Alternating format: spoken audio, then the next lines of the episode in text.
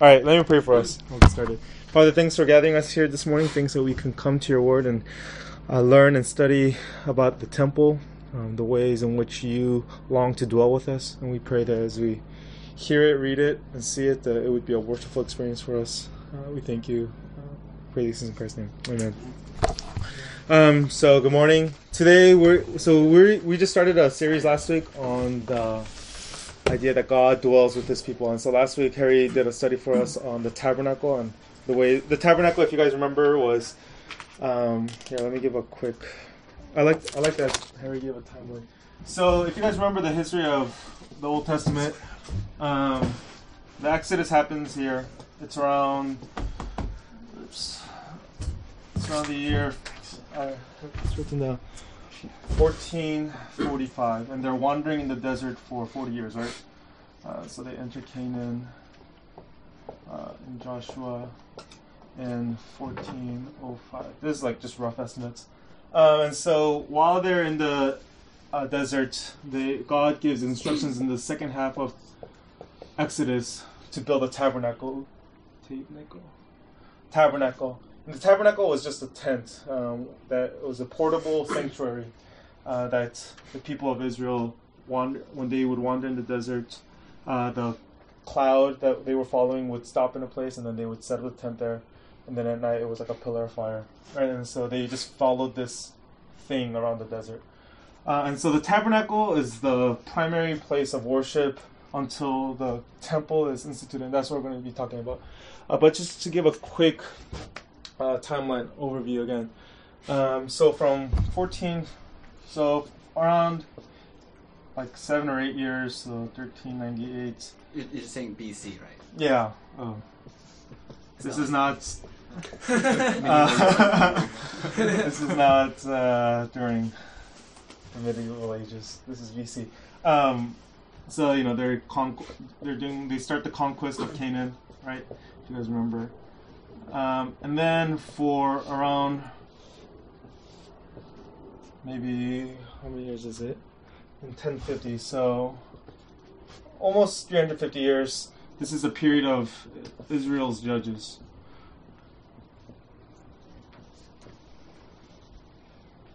Sorry, that's bad handwriting. Uh, but that's like Deborah, Samson. Uh, you guys know those guys, right? Um, and then from 1050 to 1010, Saul is king.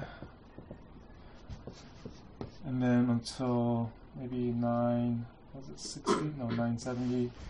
That's when David is king. Okay, so during this whole time, the tabernacle. Oops. Yeah, actually no, I extended there. Uh, the tabernacle is the primary place of worship, and during this whole time, they had. Uh, if you guys remember the the promise, right? Uh, that God is going to take them into the promised land, the land flowing with milk and honey. And yet, even though after they had entered uh, for almost like 400 years, they are still they still haven't been able to rest or settle in the land because there's enemies, there's Philistines, there's Canaanites, all these people, right? And so, um, you know, during the judges, the period of judges, you know, constantly they're being harassed. And even when Saul was king, uh, we read about the Philistines. That's where David was fighting Goliath as a child, right? And so this whole time, they've been fighting, and they haven't been able to rest, and uh, they've still been a nomadic people. Um, so that's where we pick up, and so yeah, we'll get started. Uh, all right, so I should have given this, this, introduction first, but basically today we're looking at Solomon's temple uh, and it, how it replaces the tabernacle, and we're going to take a look at it both historically and structurally. So you're and, saying the tabernacle is all through this timeline, uh, from the time of the Exodus all the way to the temple. Yeah. Solomon. Okay. Temple. We'll, we'll, read about this. Um, and so this is where Solomon is. So the tabernacle was around for something like 500 years. Yeah. BC. Okay, um, so we'll take a look at it first historically and then structurally. Uh, so number one, uh, the first thing that we see when it comes to the temple is that uh, God is the one who chooses who builds the temple. Uh, we can see that right here. After finally having finished the conquest of Canaan, David had rest from his enemies. And so now he wants to build a temple, but God does not let him. You guys might remember the story. God decrees that Solomon is going to be the one to build a temple. And so, Harry, can you read 2 Samuel 7? Yeah. Uh, now, when the king lived in his house and the Lord had given him rest from all his surrounding enemies, the king said to Nathan the prophet, See now, I dwell in a house of cedar, but the ark of God dwells in a tent. Right. And so in 2 Samuel 7, we, at the beginning, we read that God had finally given him rest from the surrounding enemies, right? And so he has, in a sense, completed the conquest, uh, has gotten all the land. It, this is like, yeah, this is the high point of Israel. And so uh, in that story in 2 Samuel 7, God, uh, David is basically saying, I want to build God a temple. Um, I'm living in this house in Jerusalem, and yet God is dwelling in a tent. That doesn't seem fair. Uh, but if you remember the story, Nathan, uh, the prophet Nathan, he gets a dream, he gets a word from God, and Nathan goes to David and he says to him uh, that God is pleased that you want to build a house, uh, but you will not be the one to build it. Uh, you will not be the one to build it. Sa- Solomon is going to build it. So, Chris. Right? He actually says, your son. Your son. It's a purposely ambiguous. Oh, interesting. I hadn't thought about that, but we'll we'll we'll return to that. Your son, David's son, will build the temple. Yeah, if you guys didn't catch, it's Jesus later calls himself the son of David. That's like a lot of the prophecies. But he's we'll we'll, we'll talk about that at the end. Uh, Chris, can you uh, uh, read First Chronicles? Yeah. Then he called for Solomon his son and charged him to build a house for the Lord, the God of Israel David said to Solomon, My son, I had it in my heart to build a house to the name of the Lord my God. But the word of the Lord came to me, saying, You have shed much blood and have waged great wars. You shall not build a house to my name, because you have shed so much blood before me on the earth. Behold, a son shall be born to you who shall be a man of rest. I will give him rest from all his surrounding enemies, for his name shall be Solomon and I will give peace and quiet to Israel in his days. He shall build a house for my name. He shall be my son, and I will be his father, and I will establish his royal throne in Israel forever. Cool, thanks. And so, um, as you can see, the two points that I wrote out there, I think the reason why these are significant is number one, or letter A, is that God initiates his own worship. So that if you guys remember in the wilderness, in the ta- when the tabernacle was being built, um, it's not like Moses was like, okay, we're just gonna we'll build something portable that can help us worship God. But actually, if you read the second half of Exodus, it's like very precise, very detailed instructions on the building of the tabernacle. And so even then, God is the one that gives instructions to Moses, and Moses is the one that listens and uh, starts it, right? And so God initiates it. And yet over here, um, in one in one sense, David was trying to initiate the worship, and God is saying no. Uh, that God is the one that initiates it. And so God says that His Son is going to build the temple. Uh, so that's the first part. But the second part is a little bit more interesting, uh, which is that um, he says that you over here, God gives David a reason, right? He says, "What verse are you?" Uh, verse eight. But the word of the Lord came to me. That's David speaking.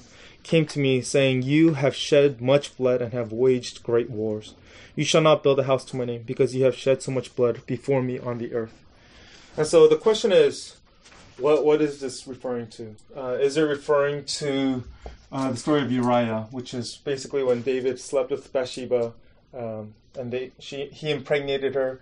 And then, if you guys remember the story, uh, he brings Uriah back from the battlefield, and then plots has like this whole uh, plot conspiracy to kill Uriah. Um, but the commentators so, say no, not really. Uh, the a better interpretation is that these are the wars that David has been fighting, right? Uh, the uh, how many people he has killed. If you guys remember in First Samuel, there's there's a song that people sing, and they say like Samuel has killed thousands. Upon Saul has killed. Saul has killed thousands upon thousands, but David has killed ten thousands, ten thousands. And so David has just been killing a lot of people, right? Uh, and so there's a lot of blood shed. But the question is, why is that a problem? Um, is it is God saying that because you are a murderer, that's why you're not going to build the temple? Um, the answer is no, because God was the one that instructed him to wage those wars. And so, what is the real reason? If it's not ethical, what's the reason why David is not allowed to build a temple. And the reason is more uh, redemptive historical, which is to say that basically um, that David represented uh, an era of conquest, uh, that he was a man of war, that he represented the period in which people were still not settled, where people were still trying to attain the promised land. And yet, and Solomon instead, he represents rest and peace. Uh, so that if you guys read that, uh, read the latter half of Second Chronicles, that paragraph, it says in verse nine, "A man of uh, a, a son shall be born to you, who shall be a man of rest. I will give him rest and quiet. Uh, for his name will be Sol. His name shall be Solomon. I will give him peace and quiet." Oh. Anyway, I'm mixing up the verses, but there's a lot of words about rest and peace, and so Solomon represents uh, a new age in which there was. So what you're saying is the co- the tabernacle Mhm. is not only um, not not only is it you know Israel wandering, it's the portable aspect, but it's also Israel in a period of conquest. Mhm. And the temple is not just Israel settled, but it's Israel in peace and resting. Yeah. Yes, precisely. And so that's those are the reasons. So God, basically, what we're trying to say is that God is the one who chooses. He initiates His own worship. He chooses who is going to build it. So he's not rejecting David because something's wrong with David.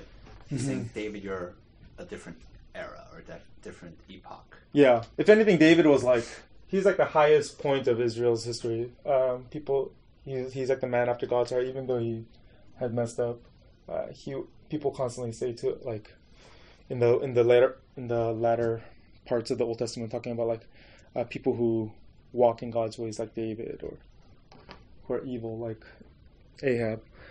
Um, any questions about this idea so far? God choosing who? Okay, uh, it gets better. we're just we're just talking about the his. Uh, we'll t- we'll talk about the uh, structure of the temple in, in the second half. Um, all right. So the second point that we see uh, historically, God chooses where the temple is going to be built. Neiman, can you read uh, Deuteronomy twelve? Uh, But you shall seek the place that the Lord your God will choose out of all your tribes to put his name and make his habitation there. There you shall go, and there you shall bring your burnt offerings and your sacrifices, your tithes and the contribution that you present, your vow offerings and your free will offerings, which the firstborn of your herd and of your flock. And there you shall eat before the Lord, and you shall rejoice, you and your households in all that you undertake, and which the Lord your God has blessed you. Cool, thanks. And so, if you guys, yeah, this kind of let's see. Okay, so this is the Mediterranean Sea, and so in the Old Testament, there in the law, there was always this idea that there would be there would one day be a central place where people would come to worship, and yet so far there's a tabernacle and there's like a bunch of altars everywhere, and so the tabernacle, while it was a primary place of worship, it wasn't the sole place. And so there was always this question of like, where is that place that God is going to give to us? Uh, and we see that now it's being fulfilled, right, in the temple. Um, was there any... Yeah.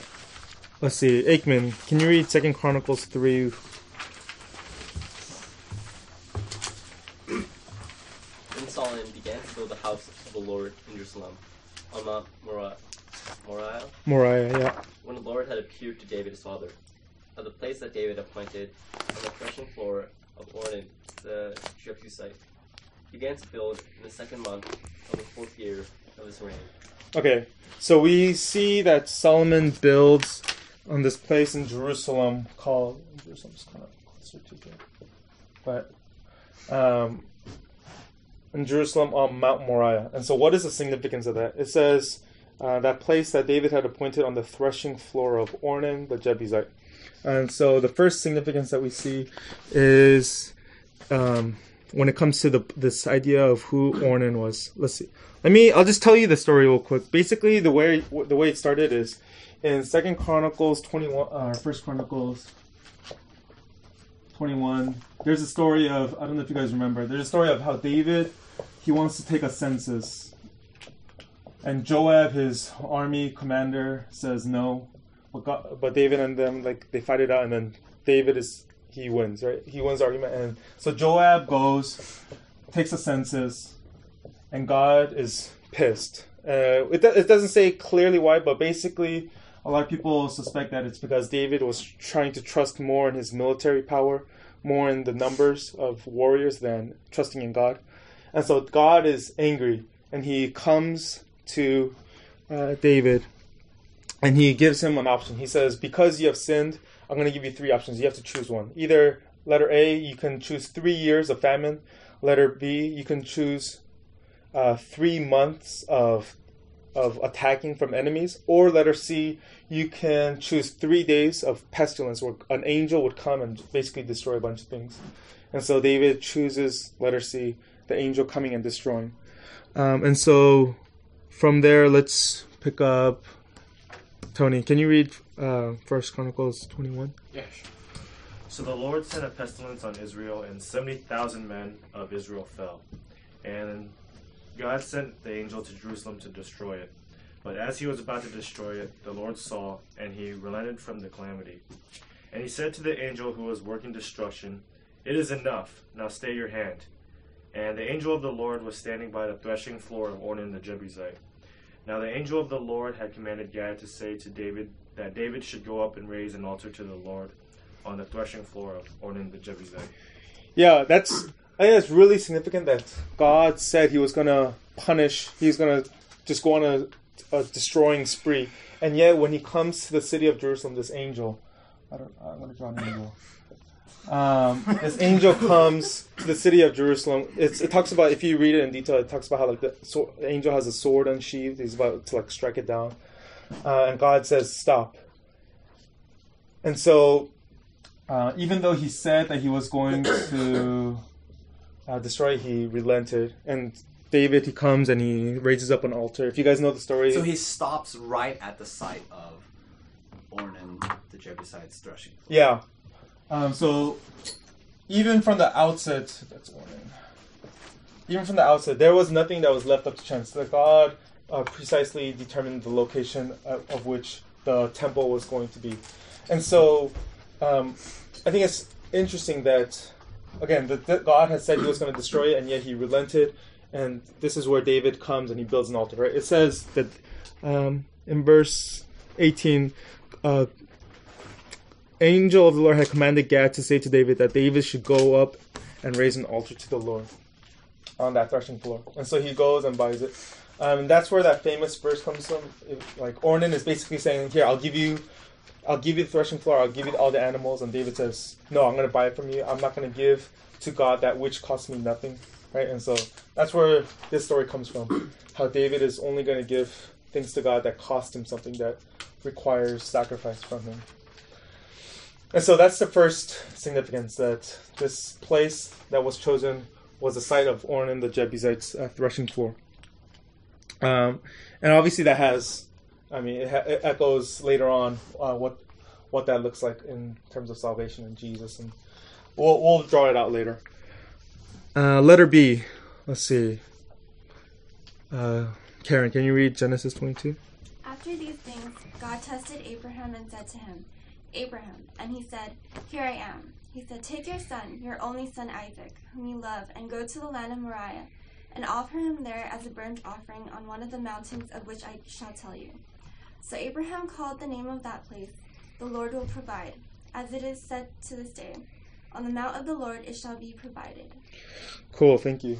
Um, so Moriah, the word Moriah, this idea of uh, Mount Moriah or the land of Moriah is only mentioned twice in the whole Bible, uh, in a lot of the translations I checked. Uh, and it's interesting that Moriah, this place that Solomon built, the mountain on which Solomon built the temple, the only other place it's mentioned is in connection to Abraham sacrificing his son Isaac, or at least, you know, when he was tested to go sacrifice Isaac. And that's the place where, if you guys remember, right as he's about to kill Isaac, God says stop, and he provides a lamb, a ram, right? And then um, Abraham he builds builds an altar, and he says, "On the mount of the Lord it shall be provided." And so the temple was built on the place where Abraham had previously said, "On the mount it shall be provided the sacrifice." So, any questions about the significance of the place, about like how it was chosen, anything like that? So it's like these multiple layers of backstory Mm-hmm. are attached to the site. Um, these layers of stories. It's Moriah, Isaac. It's uh, David and the census, the pestilence. Mm-hmm. Um, and we didn't even touch on like there's so much more, right? Like uh, Michael and I, we were like exchanging all these emails and talking about like what is the significance that it's on the top of a mountain rather than just on some like ordinary plain field or something like that, right? Um, and the idea of a mountain evoking this grand sense of like um, bigness or God always, you know, he's a lot of times when he meets people, he's on a mountain. This is Sinai. Um, he's he's meeting people on mountains, uh, the Mount of Transfiguration. The idea that you have to go up in order to see God. Um, and so, yeah, we didn't even we didn't even go. In. There's a lot more layers that you're talking about. Uh, but, But, it's, but it's these these are symbolic meanings, Mhm. right? That tell us what the temple is for, because it was where God stopped destroying. He stopped His judgment twice. Mhm. It's like this crucial vortex land where it has all vortex this is like Yeah, it's right. It's it's this it's this one spot in Israel Mm-hmm. where it has all this meaning where God stopped His judgment, and then He says, "Okay, I want you to build a temple." Right? And if you guys, I mean, if the, uh, I think you guys can pick up on, on the connection, but this is ultimately where Jesus is uh, crucified, right? Outside of Jerusalem on the mountain. And so there's a lot of, uh, yeah, rich connections, uh, vortex of things happening there. All right. So no questions about the history of it. Uh, in that case, let's go on to the details of the temple. Um, so next week I'm gonna talk about the individual like aspects of the temple. So like the, if you guys look at the picture, there's like bronze pillars. There's like a sea basin, like all like all of those things. Uh, but for today, I'm just gonna I want to give like a very broader broader strokes of like what's what's going on with the temple, and so basic differences uh, between the temple and the tabernacle, right? And so uh, basically, the biggest thing that we see is that between the tabernacle and the temple, a lot of the same elements are there, but the the imagery or like the materials, like everything has been like heightened exponentially. Um, so there's still a holy of holies. There's still a most holy place. There's still a altar, uh, yeah, altar for burnt offerings. There's still you know a basin where people can like wash things and wash animals. But it's like it's exploding in terms of like what it looks like. Um, and so, let's see. The first, the first area, the first differences that uh, source of difference that we see is in the types of material used. Uh, Justin, can you read Exodus? The, Yeah. and you shall make for the tent a covering of tanned ram skins and a covering of goat skins on top. You shall make a screen for the entrance of the tent of blue and purple and scarlet yarns and fine twisted linen, embroidered with needlework. Cool. Okay. So this is, if you guys remember from last week, for those of you guys who are here, uh, this is referring to the tabernacle. And in the tabernacle, in order to enter into the most holy place, right? So this is the holy of holies. This is the most holy place. Uh, oops, just the holy place. Holy place. And we said that only priests can enter here and only high priest can enter here once a year uh, on the on Yom Kippur, right, the Day of Atonement. And so this is talking about what was used just for this door right here. And if you guys read it, um, or the ram skin refers to like the tent's covering, but on the on the door it was um, a cloth with per- blue and purple and scarlet yarns and fine twined linen. And so um, this cloth of like rich colors that's a cloth of rich colors. Um, this cloth of rich colors was used to uh, to as a door into the most holy place, right? And back then the dyes were really expensive. So that if you guys remember the story of Joseph and how uh, Isaac had given him the multicolored coat, it was really expensive, really precious. Um, I think some. I think Michael equated it to like a Mercedes Benz, right? It's that's how expensive it was. And so at the door to this temple or this tabernacle was a cloth with a lot of different colors. And yet, when we look compared to the temple, Carmen, can you read First Kings six? For the entrance to the inner sanctuary, he made doors of olive wood. The lintel and the doorpost were five sided. He covered the two doors of olive wood with carvings of cherubim, palm trees, and open flowers. He overlaid them with gold and spread gold on the cherubim and on the palm trees. So also he made for the entrance to the nave doorsteps of olive wood in the form of a square, and two doors of cypress wood. The two leaves of the one door were folding, and the two leaves of the other door were folding. On them he carved cherubim and palm trees and open flowers, and he overlaid them with gold evenly applied on the carved work. He built the inner court with three courses of cut stone and one course of cedar beams. Okay, cool. Thanks. Um, so in both of these uh, passages, it's just describing only the door. There, we can ex- we can describe all a lot of the different differences, but I was I only want to focus on the door just because it gives us a good good case study. Uh, and for in the in that passage, some words that you guys might not have recognized, like a nave, is referring to the holy of holies. The inner sanctuary is referring to the holy place.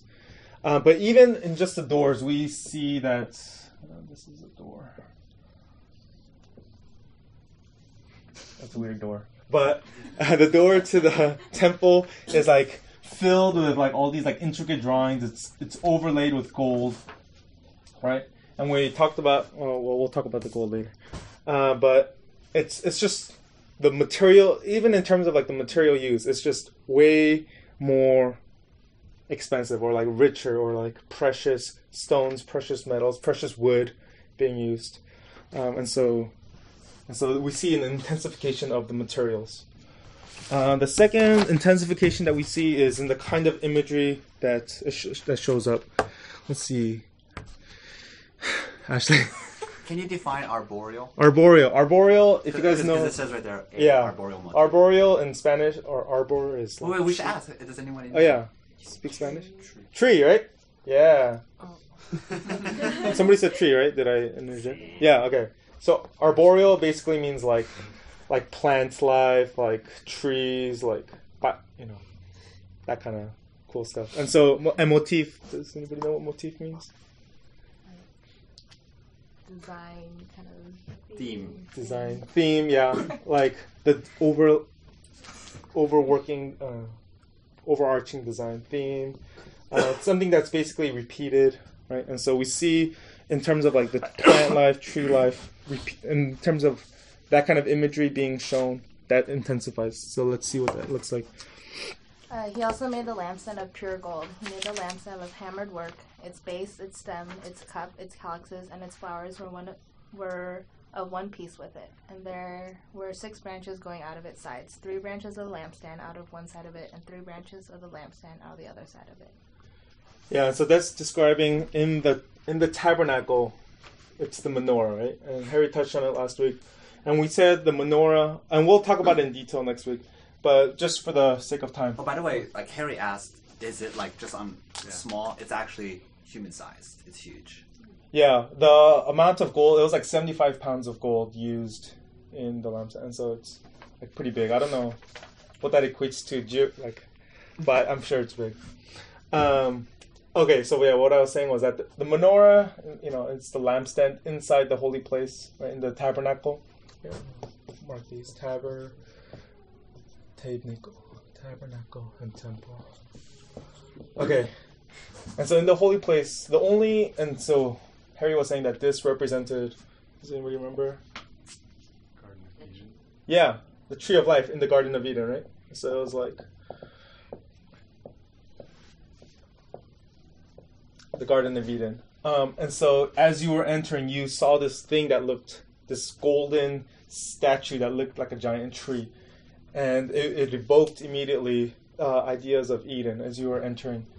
Um, there's okay, and then when we come to the holy place into the temple, um, everything is there's just like uh, things galore. So if you like even look on the in the diagrams um, along the walls, uh, we see trees being like designed. And if you if you if we go back to the passage that uh, Carmen read in First Kings six. Even on the doors, there's like the words of uh, palm trees and open flowers. The, This is verse 32, right? yeah, verse 32. 32, uh, verse 35 again. Um, it just describes how even on the doors, there's like these palm trees. I don't know what I'm doing. And open flowers. Okay, and so there's like all these like very beautiful designs on the doors. Why is that? Why isn't that beautiful? This is it's because you don't know true beauty. uh, and so there's like an like an intensification of uh, the arboreal motif, and we said last week that uh, that this uh, reminds us of Eden, right? That Eden was a garden uh, temple, and that as people are entering into this uh, temple, they see uh, pictures of tr- plant life, uh, of trees, um, and even in the lampstands. Again, we're gonna talk in detail, uh, but in the in the temple there were ten lampstands. It wasn't just like one, and so there's just like a It's lot. like a forest. Yeah, it was. A, oh gosh, there's a lot of trees and gold and um, yeah, plant life. Let's um, let's see. Hold on. Actually, let's talk about that right now. Um, so the gold. Does anybody remember last week why it was significant that the tree of life? I, I think that's important because if the temple was supposed to simulate a garden Mhm. experience, then you would expect that all the carvings. First of all, you wouldn't overlay it with gold. You would leave it natural, right? Wood. Mhm. Maybe you would paint it green, the leaves. But everything is gilded. everything is layered in gold, Yeah. which seems to, at least superficially, take away from the garden motif, right? Yeah. Did everybody pick get that? And so why then was this menorah gold? Why was there so much gold being overlaid on the doors and like being etched into the walls? Like when you enter the temple, everything is gold. There isn't a single spot that isn't layered in gold. It's Mm-hmm. just pure gold everywhere, ceiling and floor included. yeah. Any any guesses? If you guys were there last week, then you, you should know. It's the Genesis 2 reference that Michael brought Mhm. last week. Do you remember what the reference basically said? Uh, there's like onyx and gold in the. Yeah. When it's describing when it's describing uh, the Garden of Eden, it talks about how like there's like these rivers that flow out of it, and in, like as it's describing the rivers, one of the land one of the descriptions talks about how there's a land just like where there's much gold, right? And the, when it's referring to the Garden of Eden, uh, there's this reference to gold, and this uh, because of that, like if you went into the Garden of Eden, basically you would just see like gold everywhere, like lying around. Um, and in order to like evoke that sense of like God's presence, how it has gold, it's not just because it was like worth a lot of money that they're like, oh, you know, we should use expensive things for the temple, uh, but it's because it again evoked the imagery of the Garden of Eden, and so there's a lot of gold. Wouldn't also a good reason be because it preserves the wood and all the temple itself by having a coating of something? I mean, if you just had wood just exposed over years and years and years, it'd degrade. So Uh-huh. gold would probably help preserve it as well. Yeah, I guess they didn't have like the laminate Yeah. for back then.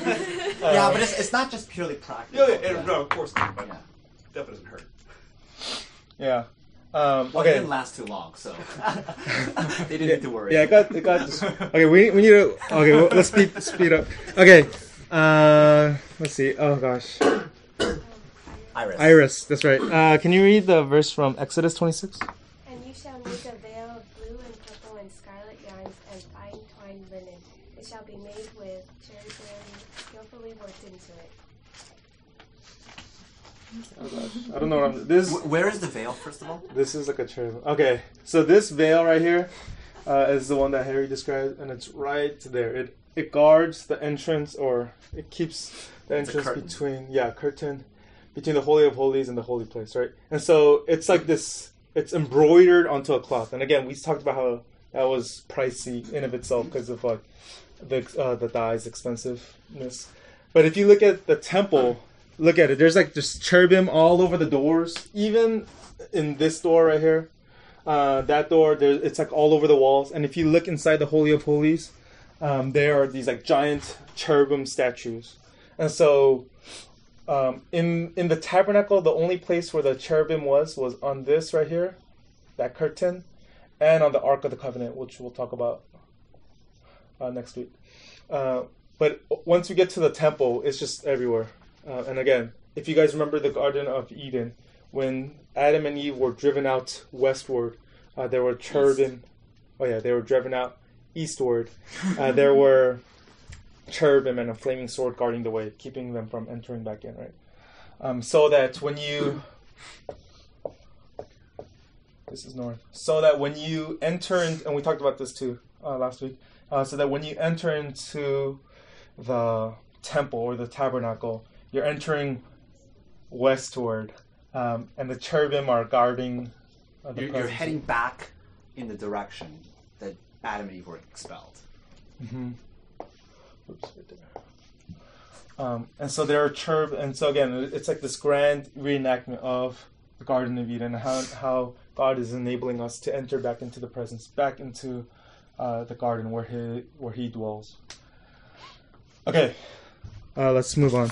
Um, and lastly, this third place where we see an intensification is in the size and the sense of permanence. Uh, Michael, can you just read First Kings? In the fourth year, the foundation of the house of the Lord was laid in the month of Ziv. And in the eleventh year, in the month of Bul, which is the eighth month, the house was finished in all its parts according to all its specifications. He was seven years in building it. Okay. So that's just I just add that to show how long it took. That's like with thousands of workers. Um, but even in the if you look at the size of the tabernacle and the temple, um, it's like over double or it doubles in the sense of like how big it becomes. Um, it's built with a lot of stones. It's built with um, a lot of wood, right? And basically, again, it just evokes a sense of like of settledness of whereas the tabernacle was a tent uh, that was for a nomadic people uh, it was for wandering people the temple again it was like all these like very rich uh, stones it's it's huge compared to at least the tabernacle and again it evokes the sense of how uh, grand and how complete and how awesome it is That I think that is also an important detail because it gets bigger. From the tabernacle to the temple, it doubles in size, and that's an important detail for later on. Yeah. Well, yeah. It's when Michael, bigger, when. Michael, yeah, talks about the new city, the New Jerusalem, you'll see. He'll he'll touch on it. Um, but it gets bigger, um, and in that sense, it, it intensifies. Okay. Any questions so far about like the structure of the temple and the details, the significance of it?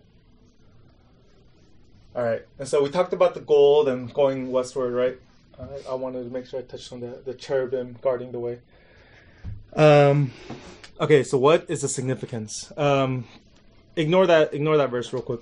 Uh, so there's there's a couple things that I wanted to touch on, but I forgot to put it in the notes.